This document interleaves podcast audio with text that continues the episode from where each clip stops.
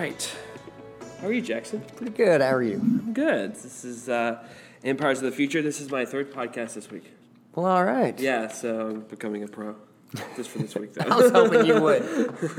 Did uh, Reforming Manhood one. That's the one that uh, it's like a vlog, I guess. Uh, but uh, it's uh, it's me and a few guys from the Bridge Yep. Church, and then me and a guy from Josh Joth from from here at Redeemer, big sports guy. So we can, we can talk about sports and Right. talk about football. And that is the Rocky Top Bluegrass Yeah. Since podcast. I'm a big UT fan, school there, grew up fan. He's a blue, he's a Kentucky fan, Right. And that Bluegrass State, Rocky Right. Top, you know that's how it works. Yep. And so, um, um, so yeah. But hey, th- this is the most. I think the most. This is. The, I'm gonna say this on. This is the one I enjoy the most because hey, because I, I it's we're dealing with some serious issues, and I think it's important stuff to discuss. And then the thing that college football is fun, Sure. and I enjoy it. But uh, this this is this is important stuff that is, and this article the article we're going to talk about today is, I mean, it's a pretty controversial issue, it is. and uh, for a lot, it's a it's a kind of a, an eggshell type of issue. Um, but it needs to be talked about. I know, and, and you kind of picked this up because Dr. Moeller talked about it, right? Yeah, yes. It's uh, this is an article that is in our area of interest for multiple reasons. Um, n- both of us have been running for a long time. Uh, this this article, by the way, high, did you run track in high school? I did. Yeah, so I did. Uh, this is called uh, The Fastest Girl in Connecticut. It's out of USA Today by Chelsea Mitchell. And um, I, I think it would be good for us to start. Uh, so there are multiple areas of interest. This is uh, an article about uh, transgender athletes in running, uh, in, in track specifically in Connecticut. But both of us have a background in running. So I ran. Uh, in started in junior high. Yeah. Uh, started by running the mile. Uh, I've always been uh, a skinny guy, and back then I was a very small guy. And so I started by running the mile. When I got to uh, high school, I found out there was a two mile. Yes, uh, and so uh, I Famously did called that. it 3200. Right, the 3,200 Yeah. meter run uh, and the, the mile, which is the 1,600 meter run. But before that, uh, I found out in high school there was cross country where you go outside and run Yes. uh, on just on in, in fields and Definitely whatnot. the more fun of the two. It certainly, it certainly is, especially for us distance runners. Yes. Um, for anybody who is not aware, uh, 3,200 meters is eight laps around a track. Yeah. Uh, running as fast as you can. It's it's hot. It's it's Yes. uh, you know this is a spring sport in lot of the most of the the tracks are country. black. Yes, It's and hot, so it's yeah. very hot. It's long. It's grueling. Uh, and then, uh, so the one mile is uh, 1600 is four laps Yeah. uh, around the track. And so I did that, both of those cross country and track all four years of high school and have continued to run Yeah. um, throughout the rest of my adult life. Uh, what about you? Yeah, so I started running track when I was in fourth grade. Wow. Really early on, and ran like this kind of county youth sports, and we had track as one Mm-hmm. of our sports, kind of as a spring and like early summer type of sport. Mm-hmm. Um, and I did the uh, well, first off, did like the hundred meter. And did like the 400 meter, and then they did the 800 meter. Uh-huh. But then eventually kind of grew further out and started doing the longer distances. And then did the 3200. Wow. Did the 1600 and the 800 all in yeah all, Wow. all in one kind of meet and uh, I, got, and I was really good at it I was like one of the best in the county and, this, and that we were in and uh, at that time when I was young I was like 11 or 12 they had a the state of Tennessee actually had a youth up to adults kind of like amateur track Huh. like festival Yeah. You had to qualify in your region, then you went to the state, and I got like fourth in the state. And Mm-hmm. Wow. At like eleven, I think. Yeah, at uh, in the in the mile. In the mile. In the mile. What was your time? Do you remember? Uh, at that point, I think I was running like five forty. I think. okay. And how was- old were you? I was like a ten. It was like ten. Yeah, Yeah. like five forty. You were 10 years old Ten years old. wow. Uh, and then of course um, I ran cross country in middle school. We moved to Virginia Mm-hmm. and did, did country. We didn't have track, um, and I was a better track. I was better at track. I was because I was. Uh, I was I, I was a pretty I was pretty fast runner Mm-hmm. and uh, co- co- uh, uh, cross country was a little bit further out range wise. Like you're Right. getting into five Ks, right? Right, three miles. Yeah. And it's more. It is a long distance run. Well, the mile is more of a middle distance type run if you put it in with the mile, the two Mm-hmm. mile, and the five k and the ten thousand. So, um, but anyways, I ran track in, in high school as well, and I did eventually break five minutes. I think I ran like a four forty once in the mile right. in high school. But uh, but yeah, so I never was as good in high school as I was when I was younger. Mm-hmm. Dream was to run in college. Uh, I had dreams when I was a little kid to drum, run the Olympics. I thought I was that good because I, I was I won a lot of races and Mm-hmm. Right. stuff. But uh, you know my legs, I, I got I got taller, but my legs stayed shorter, and I Okay. didn't ever have that long stride. Yeah. I was never a long strider, and so so yeah, and so people caught up to me. Yeah, and that's a man. It's a peculiar thing through, uh, say, late elementary school, junior high, high Yeah. school, because certain boys would uh, mature Yes. earlier and Yeah. get fast. Yes. I mean, it's it's really wild that you could see somebody had like changed over the summer, but then it's one thing to see it. Yeah. It's another thing to get on the track and see like Sure. that guy is running 20 seconds faster in a mile Right. than he did last year. And I think that so in our re, in Memphis, I was running in Memphis, Tennessee. Uh, the fastest guy in our area in high school ended up getting a full scholarship at Colorado. Yep. And uh, he was very fast. He ran his mile time was like four fifteen. Yeah. I mean, he didn't even start running track until he got to high school. Right. Um, so I never, I didn't. We were the same age, so I never saw him when I was younger. Yeah. So I didn't compete against him when I was younger.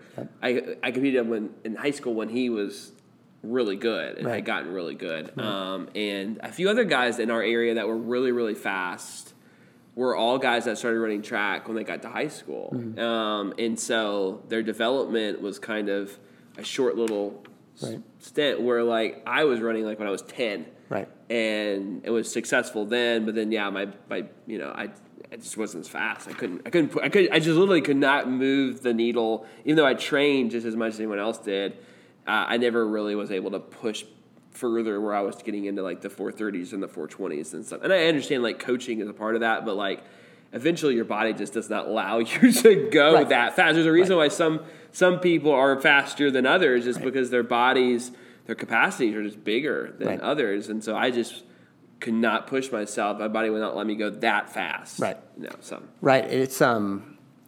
It, so, for instance, things you No. What was your best five k? Sorry. What was your best five k? Uh, my best 5K was like 18, 18. Okay, okay. Um, my best mile was 512. Yeah, Uh, and that yeah. was, I think I was a junior maybe.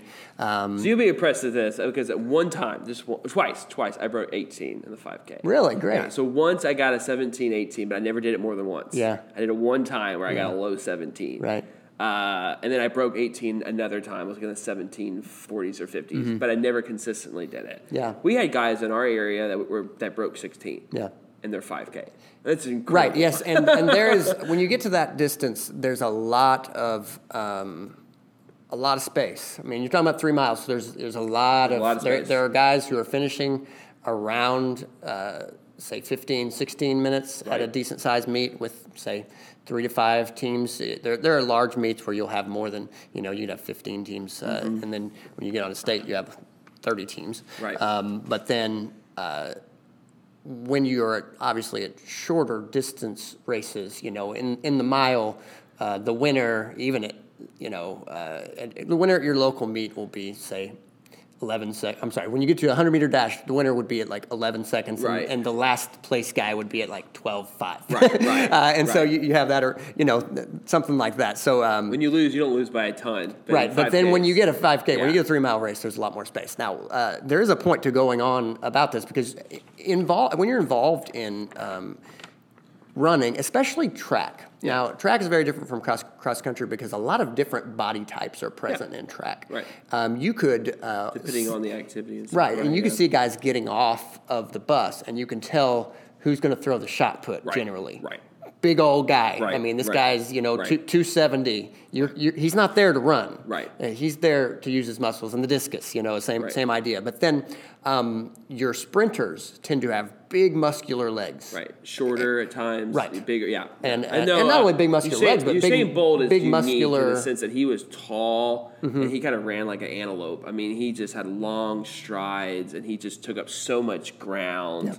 You know, with his strides, and that's why he was so successful as a Mm-hmm. sprinter. But typically, your sprinters are sh- shorter and they're sh- they got strong legs and they Mm-hmm. have small small steps that they're just fast over a hundred meter distance. Right. He was a unique case. Right, but still, uh, his his muscle mass, Yeah. uh, Yeah. plenty of Yeah. muscle mass. Whereas your typical distance runner is is built like me, Right. very skinny, Right. uh, very small frame. Because you over long distance, Yeah, uh, you don't wanna carry that you don't want to carry very much weight. you don't wanna carry that weight. It, it, it's uh, you deal with a lot of wear on joints, Yeah. and the less weight you're carrying, um, and also just the type of muscle you're using. Uh, the type of muscle that that I have is built for endurance, Yeah. uh, not for speed. Right. And so uh, the more muscle mass you have in general, and for those, you know, I, it's funny to think about. This is a little bit of a specialized topic because I'm sure some people who are listening to this aren't runners. Right. Um, but these are things that you become pretty aware of. Uh, over the course of years involved in watching people run, because you watch when you're at a track meet and you're running a race, you pretty much have to watch every race because you're keeping track of when you're going to be up. And, and it's cool because you get to see all different sorts of, um, uh, you know, so for instance, somebody with very little muscle mass is also not a good jumper. Right. Your jumpers have to have bouncy uh, muscles. Now, they don't want to be super bulky, Right. um, but you have to have uh, high muscle mass to, to do long jump, high jump, these sorts of things. Yeah, that's why sprinters are really great long jumpers. Um, Right. Hey, Carl Lewis, the great U.S. sprinter, was also a great long jumper. Right. His those body structures kind of go hand in hand. Right, and and you just come to see these things. You see it. Right. These are these are just kind of rules. These are the way things Right, work. right. If you are around runners, especially in track, you're around different kinds of runners, and you see these sorts of things. And so uh, we say all this because uh, this is a story uh, by Chelsea Mitchell, who, who is a runner, runner in Connecticut. And here's how she starts her story in USA Today. She says, quote, I'm crouching at the starting line of the high school girls 55 meter indoor race. This should be one of the best days of my life. I'm running the state championship. I'm running in the state cha- championship, and I'm ranked the fastest high school female in the 55 meter dash in the state. I should be feeling confident. I should know that I have a strong shot at winning. Instead, she writes, all I can think about is how all my training, everything I've done to maximize my performance, might not be enough simply because there's a runner on the line with an enormous physical advantage, a male body. So uh, Chelsea Mitchell is uh, is a, a young lady who has been running. Uh, I believe she is a senior at this point uh, there in Connecticut, ranked at the state level Right. uh, first. But this is a story about transgender athletes, and she is claiming very boldly, "Look, this is this is not fair. This is not just for someone to be transgender and run as a female Right. when the male body structure gives an advantage." Right.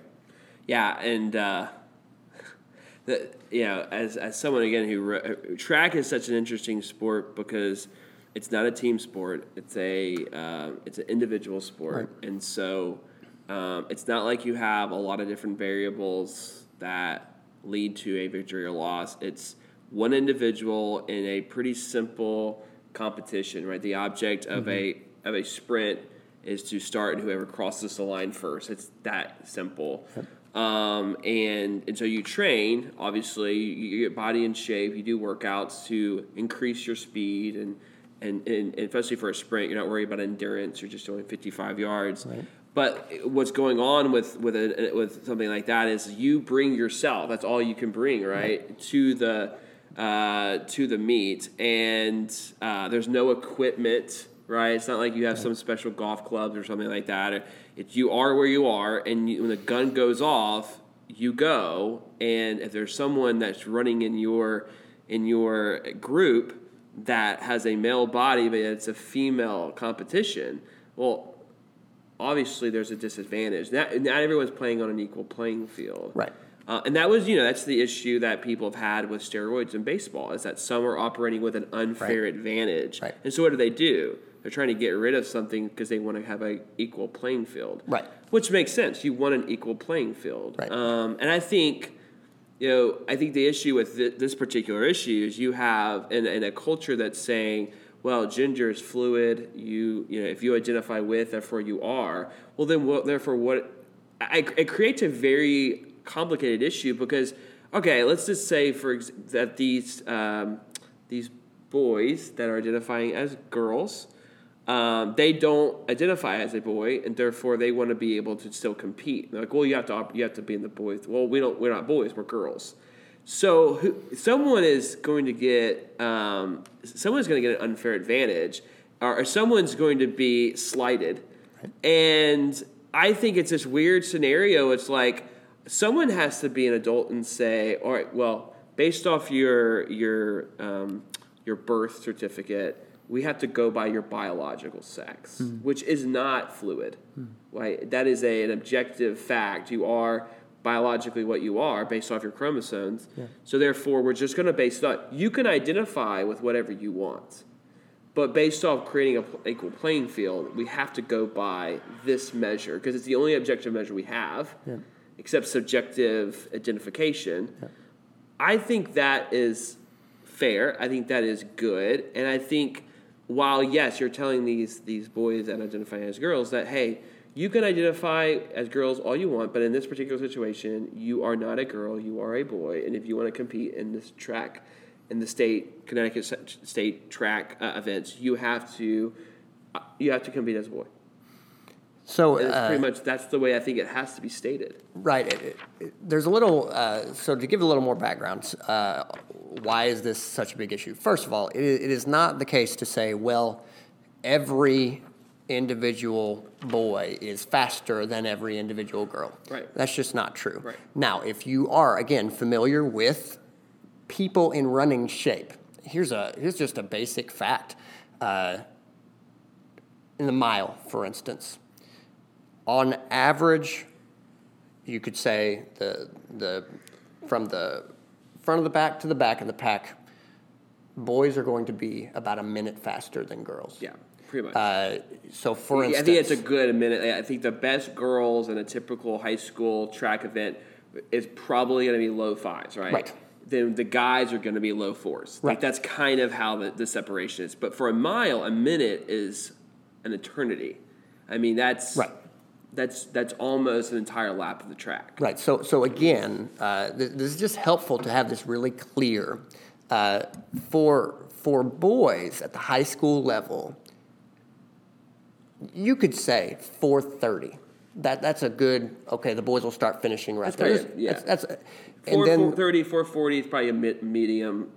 and time, and yeah. then the girls are gonna let's say 515 would be the average of when a girl uh, will typically finish at the high school level now um, a- a little bit of this is look if you were in a big city uh, if you grew up in chicago you- there's higher volume of better athletes concentration of population I, was, I grew up in harrisburg illinois uh, the, the data i'm giving is from the many many Yeah. track meets that i was at you're in memphis that's, Yeah. that's a stiffer competition Right, right. more concentration Bigger- of bigger- population exactly. and so, yeah, it's probably true that then common was more people who are running lower fours Right. in the mile. Right. Um, and and this to say, uh, one thing just to know if you if you're not a runner. Uh, Look, everybody's out of shape at the beginning of the season, but when people get into running shape, this is what you level. see. Yeah. This is what you see every year. that This is pretty common. Now, for instance, then here's a very just straightforward way to to make this issue clear. I, who, who would average, say, 515, 525, let's just say 515. Right. Okay, if that's, if we're talking about boys, I am average, Right. very much average. I never won the mile in a track, Right. uh, in, in a meet, in Right. a track meet. Right. Uh, listen, for girls, I would have won. You would have won. Uh, consistently. some track consistently meets. won. Some track meets, not everyone. You would have but I- consistently won. Right. Yeah. And and why? Now there, here's the, the we get to this question. Why is that? One, testosterone. Two, the male frame is built uh, to have more muscle mass. The the frame itself, Right. uh, the way male hips Right. are built, Right. uh, the way I mean, one of the stranger things that a lot of people don't realize is that um, upper body strength actually matters in running because of the way you the pull pumping. you pull Yeah. balance Right. through a- and, shoulders because your shoulders if they start to get heavy and, and weak they start to drop Yep. and your whole body starts to come you get out of your formation your form and you will run slower Right. right And, and I mean, so there are a lot of reasons why the, the female frame in general doesn't perform as well at running. right I mean, you could go down to things like look, uh, female hips are broader. Uh, the, the very fact of physiological childbearing, that's going to make the female body work differently, and the male body is built better for running. Right. And so, for all of these reasons, and this is true, there is no race where this is not true, uh, that the, the fact of being male means in hurdles, you're faster, you can jump a little bit quicker. I mean, this is not just even about kind of um, eh, about like running over distance. Agility Yeah. is, is based on Yeah. the same idea. Bouncy muscles, Right. uh, springy muscles, uh, give Right. give strength Right. and they give agility Right. uh, and, and even endurance. Right. Uh, so in every category, this is present. Um, now, to continue her story, what she says is, quote, I won that race and I'm grateful. But time after time, I have lost. I've lost four women's state championship titles, two All New England awards, and numerous other spots on the podium to male runners. I was bumped to third place. Excuse me, I was bumped to third place in the 55 meter dash in 2019 behind two male runners. With every loss, it gets harder and harder to try again. Uh, later in this article, Chelsea Mitchell, Chelsea Mitchell writes about the organization in Connecticut that governs the rules here uh, Connecticut Inter- Interscholastic Athletic Conference, or CIAC. And she says uh, the CIC allows biological males to compete in girls and women's sports. As a result, two males began racing in girls' track in 2017. In the 2017, 2018, and 2019 seasons alone, these males took 15 women's state championship titles. Uh, later explaining what happened, she writes, That's because males have massive physical advantages. Their bodies are simply bigger and stronger on average than female bodies. It's obvious to every single girl on the track. Yeah. And I think even if you, I mean, this this is this is a consistent trend. I mean, men drive the ball farther than women do in golf. Uh, men hit the ball faster and harder in tennis. Um, you think of any other individual sports um, like this male pitch. I mean, uh, males pitch differently, so it's not a good comparison. But Yep. there's just there's a lot of different thing events. Wrestling, you would not want a male a male body to wrestle as a woman in women's wrestling. Right. You wouldn't want that. What if? I mean, I think there's just there's it's, this is kind of uh, it's it's almost kind of so simple to think through this. Like it's kind of like a dumb moment. Like this seems like a pretty simple like where you just you draw a pretty fine line here, right? And say Well, you- a definite line for sure. yeah, for sure. And you just say, hey, like, and, and I think when I was reading a few, few ar- ar- articles about this, but that the Olympic Committee has drawn a fine line that if you biologically are born a male, you have to compete in the male male category, right? You cannot Right. compete as a woman if you identify as a woman. Right. And I think, and I, I even reading a few other other articles about this. I think, and I think I read an article from Chelsea Mitchell's mom or another mom uh, in regards to this issue, that they're even saying like, hey, it's you know whatever you want to identify is fine. Like I'm not coming down with this sense of like. You know, no transgender rights whatsoever. Going to cut that down. It's just in, in this particular context, it just doesn't work um, because you have to create some fine lines. There are some clear disadvantages that, as the article says, like it's just it's apparent just through the naked eye that these males that are identifying as women are bigger than we are and they're faster than we are and there's nothing we can do to compete against it it's not like we can work harder uh, or, or work out better or do some other techniques to somehow com- to, able to narrow that gap Right.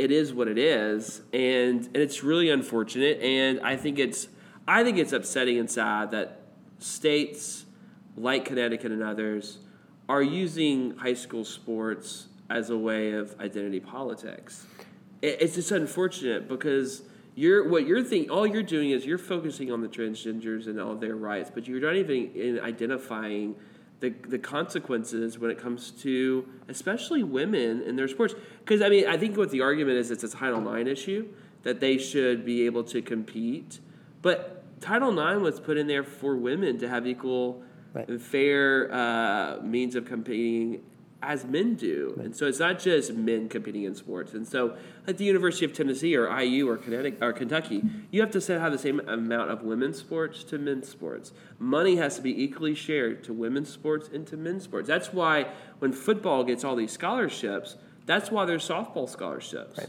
Because there has to be equal scholarships across the board. A, a university can't just go, well, these sports make more money, so we're going to give them all the money and resources, and the women aren't going to get anything. That's not how it works legally. Right. And so Title IX was used to help give women equal equal part. Now they're basically pulling that out from underneath them and saying, by the way, if a guy or a man, a boy, uh, says, I want to identify as a woman now, we are now going to let them compete as a woman. Right. How is that fair to Title IX? Well, it, so based upon the biology that we've been talking about, the, the clear direct outcome is men's sports for men and young men, women's sports for women and young women. That, that is where that came from. How did we get here? I was thinking a lot about uh, this and why we have arrived at this place this quickly. And it, two forces, uh, I really think there, there are quite a few forces at play, but two big ideas.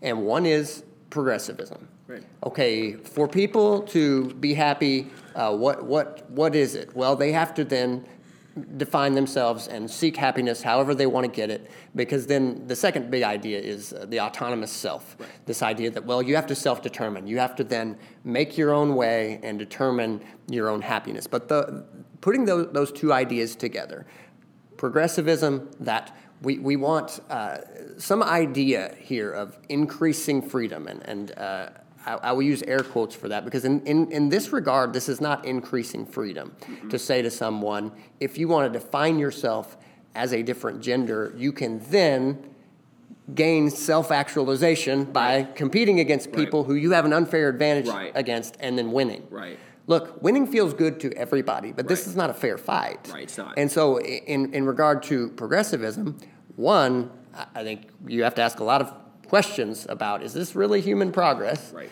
And, and I don't think that it is. But then, secondly, in regard to autonomous individualism, can people decide for themselves, oh, I am a different gender than biologically uh, I than the chromosomes I biologically have.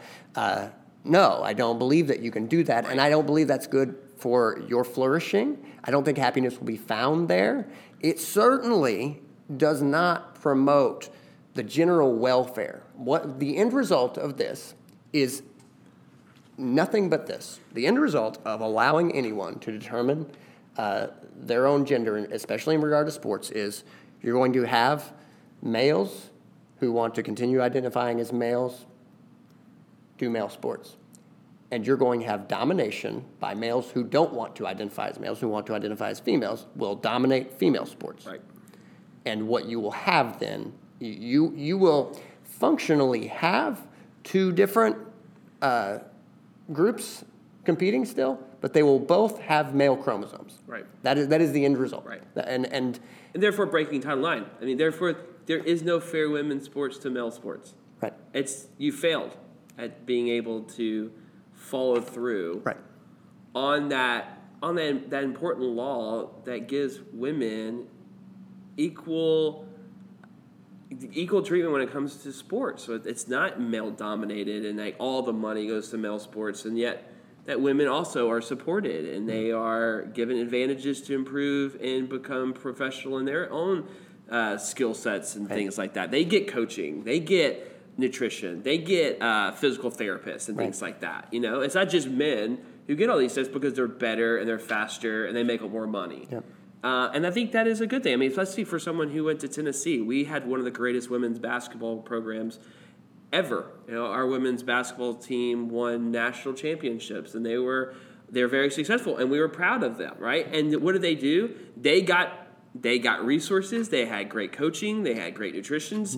And before Title IX, they got nothing. Like they got nothing. And so I think it's a good thing. So right, and this is at the personal level, and, and so that I, I- I just I believe that is true at the personal level. If you have familiarity with what this sport is, there is there is no part of track and field that is different. It is, it is not as if um, this issue is different whether you're throwing the shot put, Right. high jump. It, it is it is an advantage to have a male body, Across the whatever board. you're talking about. Across the board. Um, but just then, look at times. Go online and look at times. Yeah, you can. Look at times and distances and all these different events, and it's almost it's clearly shown that men threw the javelin farther, they throw the shot put farther, Right. they they run the sprints faster, they run the distance races faster. Right. World records just show it. It's pretty Right. clear.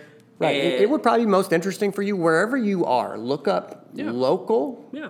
results. I mean, a track season has just finished for this much. year. You could look up state results. state you could look up results probably. sectional results. Yeah, You could look up regional results. You could look up conference results. Right. Whatever, because this matters at the local level. Mm-hmm. It matters at the regional level. It matters at the state level, and it matters at the national level. That you, you have to think about this in very clear terms. This is the ruin of female sports. It is. It, it, it, it's it's just not uh, appropriate. It, Nope. it, is not just equitable or fair. Right. It, it, it, it- it's it's just not that way. Um, I mean, you have a daughter. I Yeah. will soon have a daughter. Yeah. What I I hope and my daughter's really fast. really Yes, and I can see her running track. She's got long legs. Right. I can see her like if she enjoys that and she does that, I can see her being really good at it. right. Um, she's got bloodline. That's I mean, I was a really good runner, Yep. and and so, but as a as a parent, I feel for these parents who watching these kids, especially at the high school level, because Yep. at the high school level, it's different when you're a young kid. Like it's fun, Yep. you're competing, you're not really winning anything significant. Right, and what- I high mean- school level, it's different. I mean, you're competing not just for state titles, you're com- you're competing for scholarships to college. Right, and- that has a lot. And that's true. And, and this is, I mean, there, this is one of those cases that you can observe this so clearly. So, for instance, uh, my, my older son right now is five. Uh, how old is Maggie? How old is your? Seven. She's, she's seven.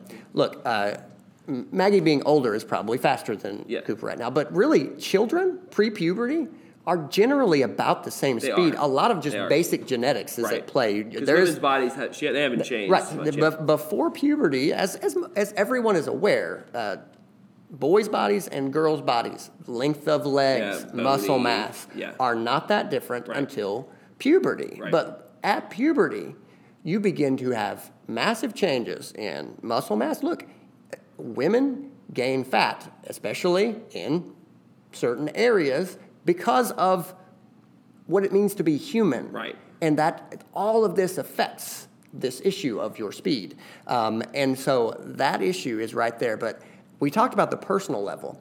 This has to be considered at the organizational level as well, because what she says next is, quote, but Connecticut officials are determined to ignore the obvious, and unfortunately, a federal district court recently dismissed our case.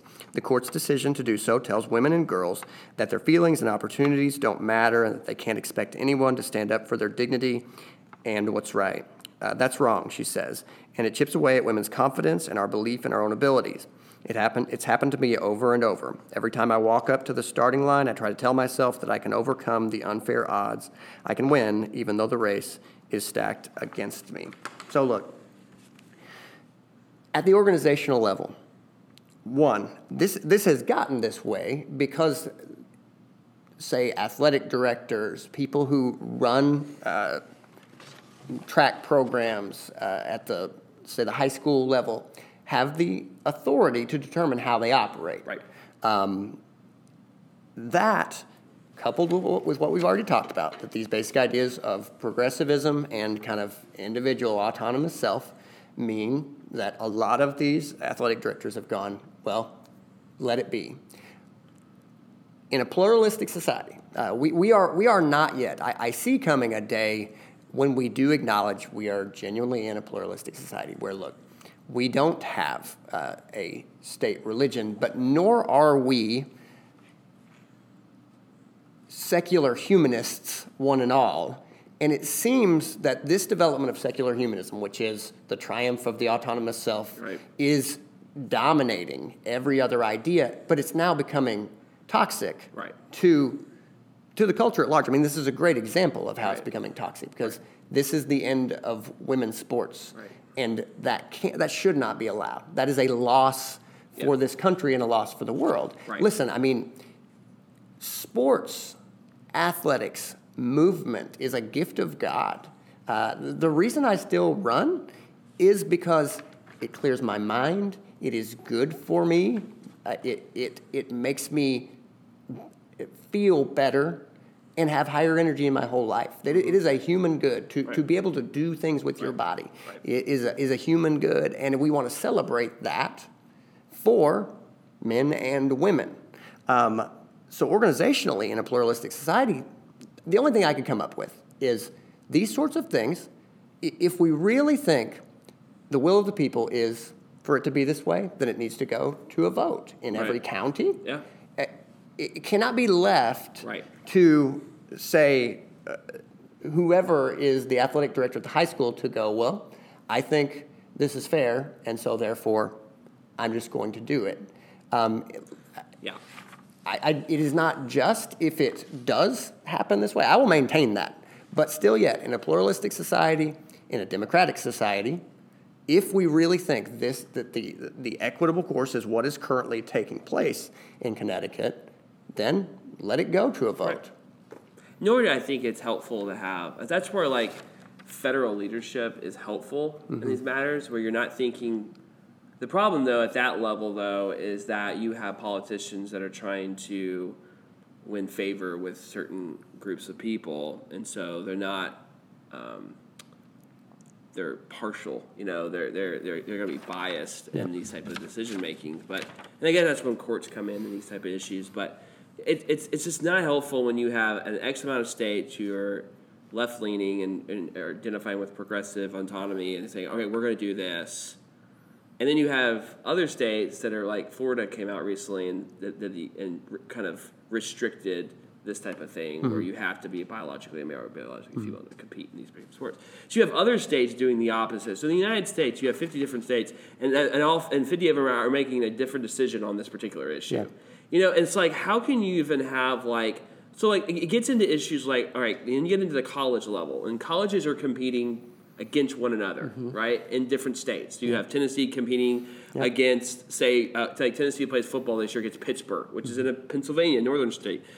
That's when it gets, starts to get really complicated, and like so, you have different states with different viewpoints on this. How can you even compete when you have Right. different states that, Right. that, that that have a different view, and then you have a Olympic level, an international level. Right. And so is like the United States going to have one view, and then say like France is going to have a different view? Well, then you can't have legitimate competition on issues like this. Like the whole thing falls falls. It's false. Yeah. The only only way I think that you can you can create some sense of order to this is you have to draw a fine line, and then potentially you bring in the idea that if you are a transgender, you have to take hormones to literally start changing yourself from a hormonal st- standpoint. Um, or you create a complete class altogether for transgender females uh, or, or men who become females compete one against one another. Like, I, I don't know any other way you could possibly do it because this is, is unworkable. Like Right. it's unworkable, and I think I think yeah, democratically, just put it up to a vote Right. and say, hey, this is what's what do the people think. Yeah. Um, I think that would probably. I think what you'll you'll find you'll probably find more, some more surprising results. Right, and and you know, if, if that does happen, uh, whatever the outcome is, that was the way it would be. Now, given the tendencies of uh, American people, I can tell you that either that will happen, or it will be in the interests of biological females to drop out and create their own. Um functionally, they would be sort of intramural kind of. I'm not sure how they, yeah, eh. or they compete against each other like in a more like northeastern high schools will compete. I, I- I, I think if you're gonna create, if you're gonna think of this as a, a separate gender category, mm-hmm. then you then have to create a separate gender Right. competition category. Right. I I think that's the only way you could possibly do this in a way that's fair across the board. Because I, I mean, the, the- I think I think we have to understand. And I understand like maybe where a lot of these uh, governors or leaders in certain states, states like Connecticut, they're thinking, well, they we can't leave them out. They have to be included. Okay, that's fine. If that's a value, you want to make sure they're included. I think that's fair and good. But this is not a solution. It's not a proper solution, and it's not workable. So, creating a separate category, Right. I think, is the only way to to do this in a way that is inclusive and affirming, while not basically destroying women's sports. Right, Eh, because to, to sort of flesh out, I mean, you are operating from a, uh, not surprisingly, uh, biblical model of, Yeah. of sports. Because here, here's the basic idea. Um, so, for instance, a few years ago, there was a, a story I remember reading about how Serena Williams, the famed tennis player, had, for a woman, high testosterone levels. And look, she's a very muscular person, Yes. and people were And saying, she's very good. Yes, and she's incredibly good, as is her sister Venus. They Yeah. have traded uh, for years. They traded tennis championships, uh, world championships, and so you have this question. Well, what does that mean Right. that she has uh, higher testosterone uh, levels than say the average woman? Well, what that means is, in the Christian worldview, and then the basic uh, biblical worldview, what we believe is handed down is that God makes male and female.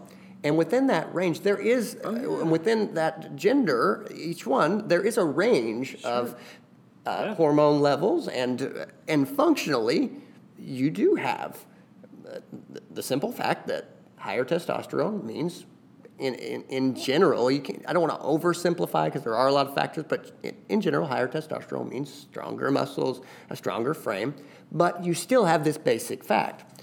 One, Serena Williams and Venus Williams were born women. Mm-hmm. They compete against other women mm-hmm. in tennis, mm-hmm. where many of the same factors are at play that we've been talking about.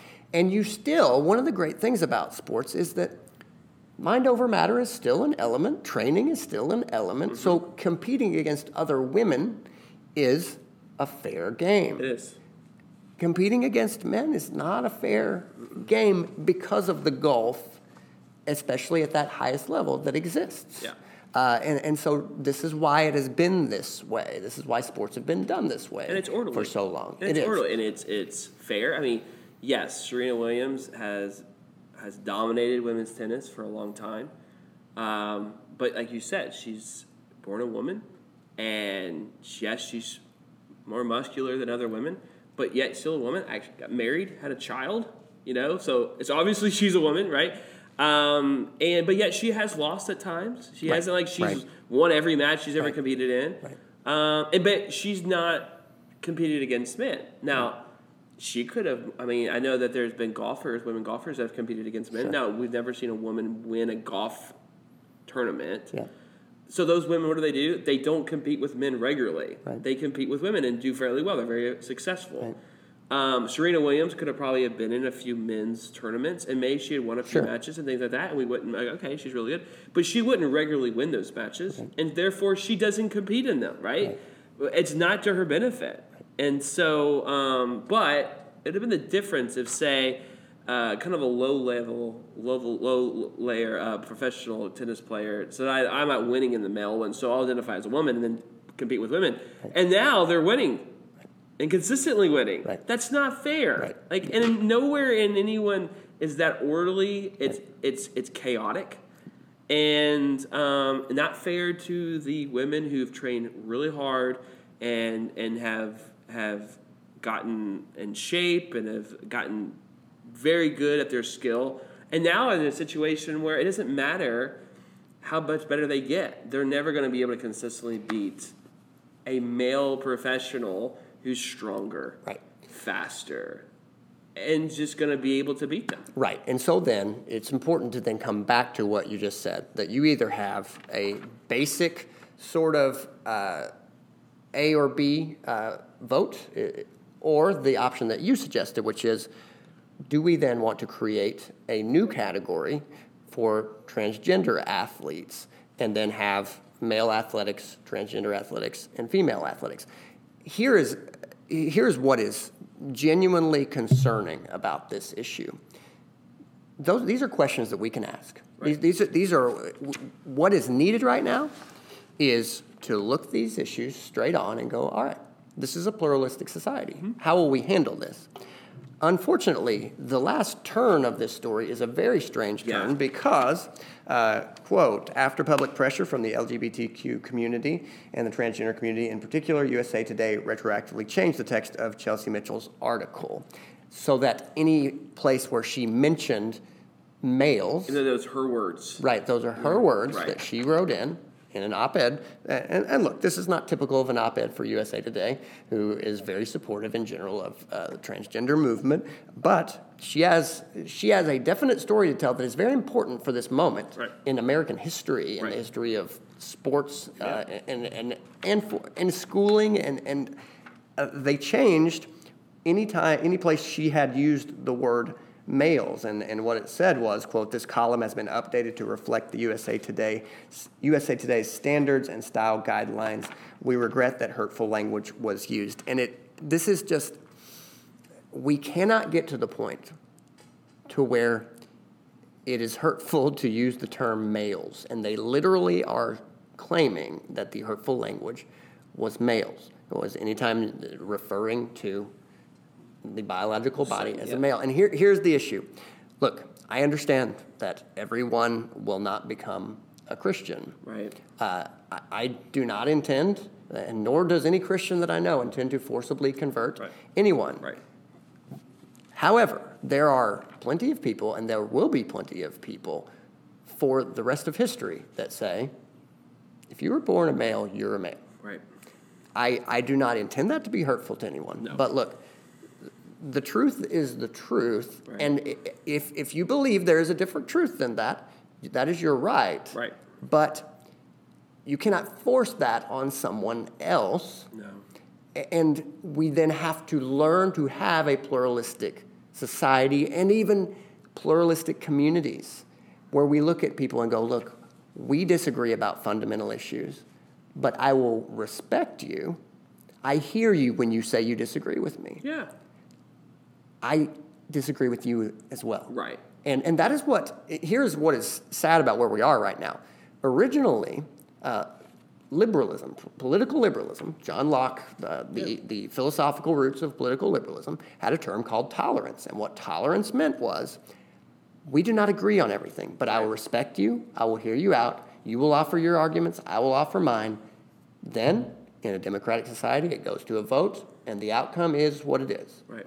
And then we learn how do we have community based upon our differences. Right. We, we became accustomed in our communities of not too much difference. And in a lot of our communities, there is not too much difference. The strangest thing right now for the United States of America is that it looks like what the future means is that more polarization, more red states getting redder, blue states getting bluer. Right.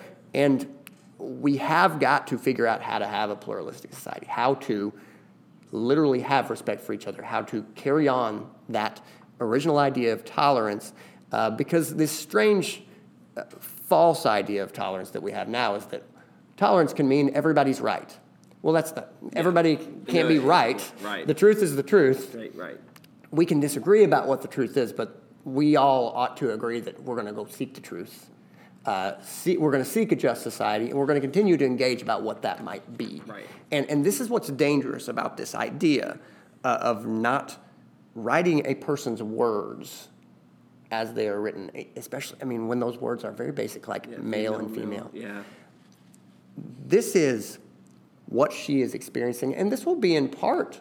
Uh, this, this is a part of the story uh, of her life that she will get a college scholarship or not, based upon her performance in regard to these. And future young women will or won't because of their performance on these matters. Right. Um, we want a just, fair, and equitable society, but we've got to work on that. That is a project right now that needs work, and it cannot just be uh, overseen and driven by fiat, by someone's uh, knee jerk reaction to assumed ideas, especially mm-hmm. ideas that are uh, as unclear as progressivism in this regard and these ideas about individual autonomy. It it is, it is not clear, nor is it functioning in this way. I think you know. I was reading a book recently that you know, politics uh, you know is a uh, I know Aristotle writes about politics is, is a, it's relationship setting. It, it, it creates how do we as citizens interact with one another in a just way so that I don't just murder you, you know, Right. just because I want to, and then there's no consequences for it, right? Uh, I can't just walk into your house and take whatever I want and walk right back out and say, you know, whatever, uh, I'm doing what I want. Like the, gov- the pol- politically, it, restri- it restricts what I can do to another human being. It it creates boundaries. It creates space and areas for us to interact, so that we're not running all over each other. Right? There's just an order to to the way that we do society this this like this is basic stuff. You know, you when you have the political establishment creating disorder with terminology of like male and female, it creates chaos in relationships where like a woman, a, young woman who's asked to write an op-ed about her experience, writes it and is truthful in her words, and yet you restrict, you take out basic terminology. Right. Um, and when and I, and I think this is where I I think this is what drives people crazy about President President Biden especially is that he's entered himself into these discussions saying this is what I believe and what I think. You see, the president of the United States who's feeding more disorder by saying terminologies like male and female and what who can who can compete in a female uh, competition, who can compete in a male competition. It creates disorder and it creates where societal level areas where there's complete chaos. And so, how can we possibly have relationships as citizens if we can't even use basic terminology? Right.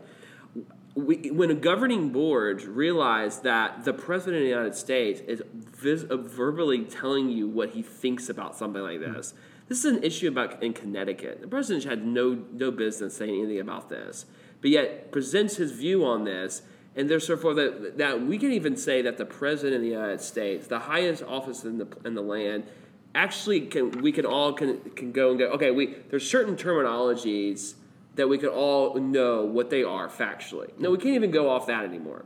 And, and I think that it's unfortunate because I don't even know how common citizens are able to even interact anymore. Um, where it's just certain simple things are so are now are in, in flux and in fluid fluidity, and I think it's going to create further and further, further damage in society if if there's if there's an inability and a fear of using basic terminology. And if it's fear, I mean, USA Today, that, that's a fear thing. Out of out of outrage by a group of people, we therefore decided to. They obviously had no problems with it when they published it. Right. But yet, when this outrage happened on Twitter or wherever it came from, they then quickly went to change it. And there has to be some type of there has to be some basics of of of, of verb, verbiage or vocabulary or how we're going to start talking and, and addressing with ourselves because the political order is not helping us Right. and then that's what their job is is to help us have relationships with one another. And when that's in chaos and in flux then it's going to be flux on the on the main street level. Right. and these type of issues are going to keep popping up. Right, right. You know, so the reason that we uh, address this in a lot of ways, these issues that are, are dealt with, they, they operate at such a foundational level that you have to think religiously in some ways to understand what you're dealing with. Because Right. w- one claim that is present in, in, for instance, transgender identity, there's a claim of uh, the knowledge of who I am is inherent within me. And, and, and this is, I mean, in the first century, uh, a popular idea system was called Gnosticism, that secret knowledge of the universe resided within certain people. Right. And here's the thing for the whole of human history, the identity of a person was found in the community that they lived in. Right. It is no coincidence that now that the world is considered your community because of mass communication, because of the internet, because of social media. Right. It is creating all kinds of new ideas about how identity can be manifested. It is not self evident that you can just whole cloth invent your identity, Right. that you, that each individual holds the secret knowledge Yeah. of who they are. Nor, here's the, here's the issue, nor is it self evident that if you do that, that attains happiness. Right. The, the, the suicide rates among the transgender community are very high and as grievous to me. Right, yeah, and believe absolutely. me, there, in discussing this, there's no desire on either of our Right, parts right. to lay a heavier burden. Right. Well, the, here's the issue, though. It is not. I, I do not believe in any part of my being that it helps someone to say, invent your own identity, go find some community that will accept you and then live fruitfully. Look, you cannot just change your identity in, in some sort of uh, erratic way or in any inexplicable, un, un, you know, not understandable to other people, and then expect just day by day, all the people around me will be up to date on who I've decided I am yeah. and how I'm going to operate. Right. Look, community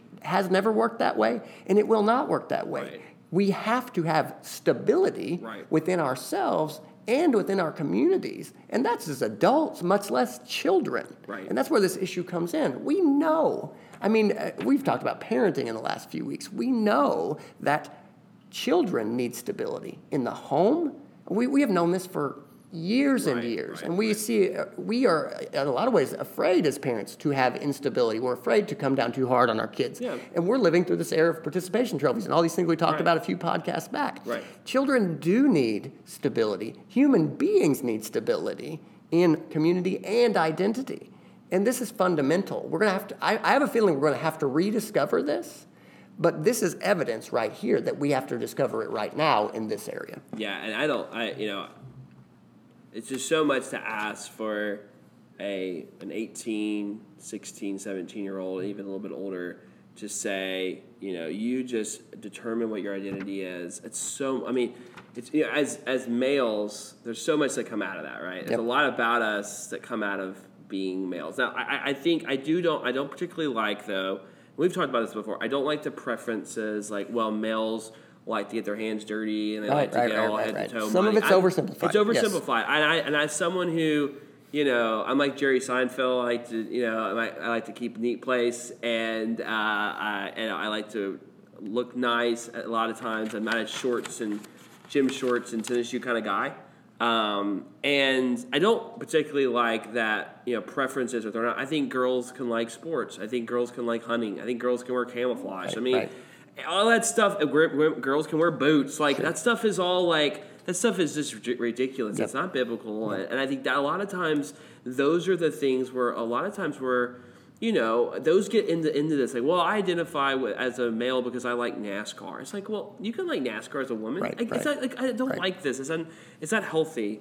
Um, and I think that you know when it comes to simple things of like, well, I'm a boy or I'm a man, and therefore it's like where you start baseline, right? Uh, it's hard to go. Okay, I'm gonna wipe that clean, and I'm gonna start anew. And I identify as a female, even though that's not what you are. And you have to then start creating this identity. That is so much. And then when you you get when people reject that, I mean that is hurtful. I get it. It's hurtful. Man, you're asking a whole society to accept your identity that you created out of your own kind of mind and out of, uh, out of your own kind of desires and, and say, oh, this is who I am accept me. And that's so much to ask, and I, I think it's it's not it's not loving to say, hey, you just identify with whatever you want, you create who you want, you be autonomous, and you just be you. That's just unloving to say that because that's not what's best for them. That's not who God created them to be. And God, as as the creator and their Lord, wants them to flourish in who He created them to be, which starts ultimately being an image bearer of God. Then actually is where your gender is. It doesn't actually start there. And that God doesn't make a mistake. He never makes a mistake. You are not a mistake. Um, and and glorify God and the things that God has provided you, it be skill sets or strengths or loves, like you love certain things, enjoy those things unashamedly, Okay. Right? And and if the world says, well, you're acting like a girl because you like you like uh, dancing or stuff, like that's the world's judgment. That's right. not God's. Right.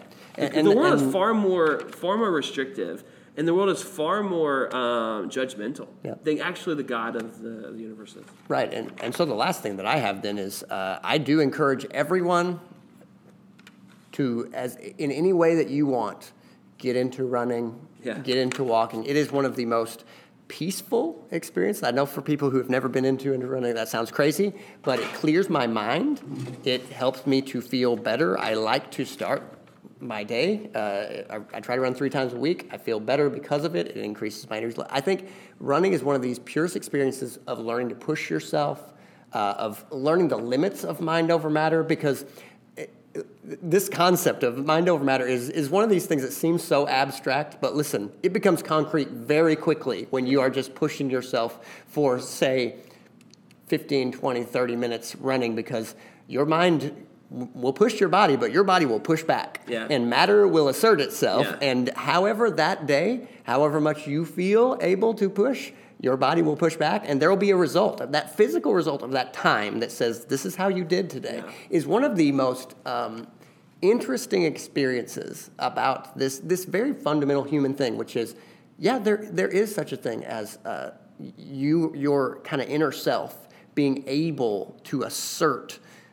kind of and push your physical self Yeah. but then there are limits. Yeah. And, it, and it's, it's an amazing thing. I, I can't get over it, and that's why I'm still uh, There- into there- it this, to this day. Yeah, there's some uh, running. I don't run as much as I used to. You know, you used to run like every day, and you had long workouts that you would do. And my favorite aspect about running is the community aspect Yep, of it yep. because there is there's certain uh, you know this is how the world works kind of things. Um, you're accepted into the club Mm-hmm. when people know, oh, you're also a runner. Like that is an accepted club because there is a certain element of you are crazy because you're doing something that hurts Yeah. it is a painful experience. That's the whole point of it. And then at the end of it, there is a there is a high Yeah, sure. that you get. Like, that's the whole thing. You you go through pain Mm-hmm.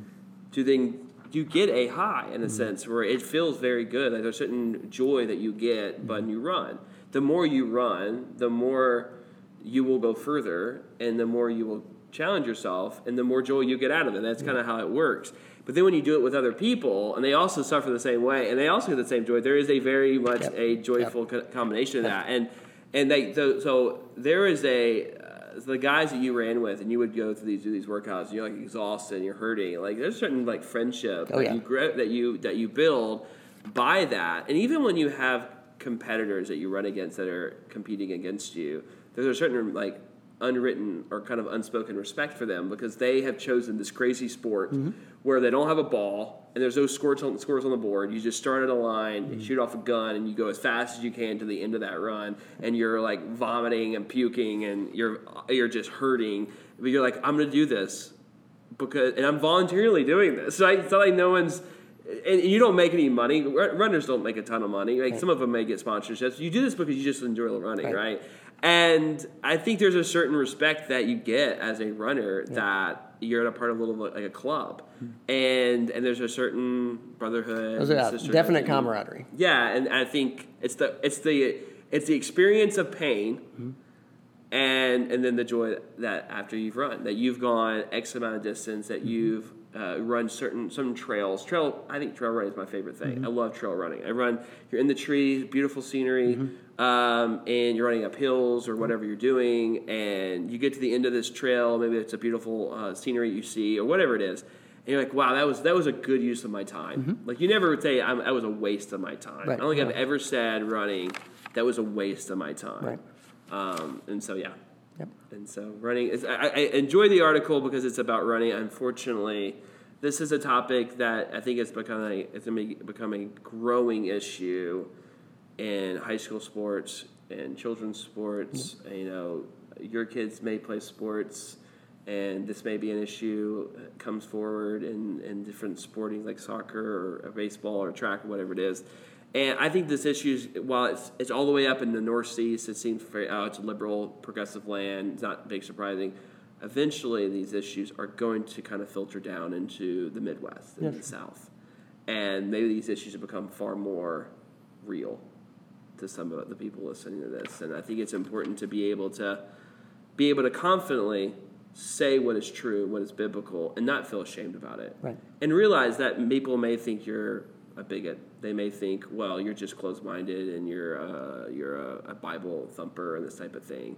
Um, and at the end of the day, though, the most loving thing that you can do is to speak the truth to people and doing it in a loving way We don't do it standing on the, on the streets with signs and say you're going to hell because you don't want to be a male or whatever it is, or you don't want to be a female. Instead, we want to personally be involved in people's lives and and preach and teach the truth to them and show the love of Christ to them and and and it may hopefully some of these these these individuals will see the love of Christ and their lives are transformed. So that's all I got. Yep. Uh, this has been Empires of the Future. And we will see you in the future.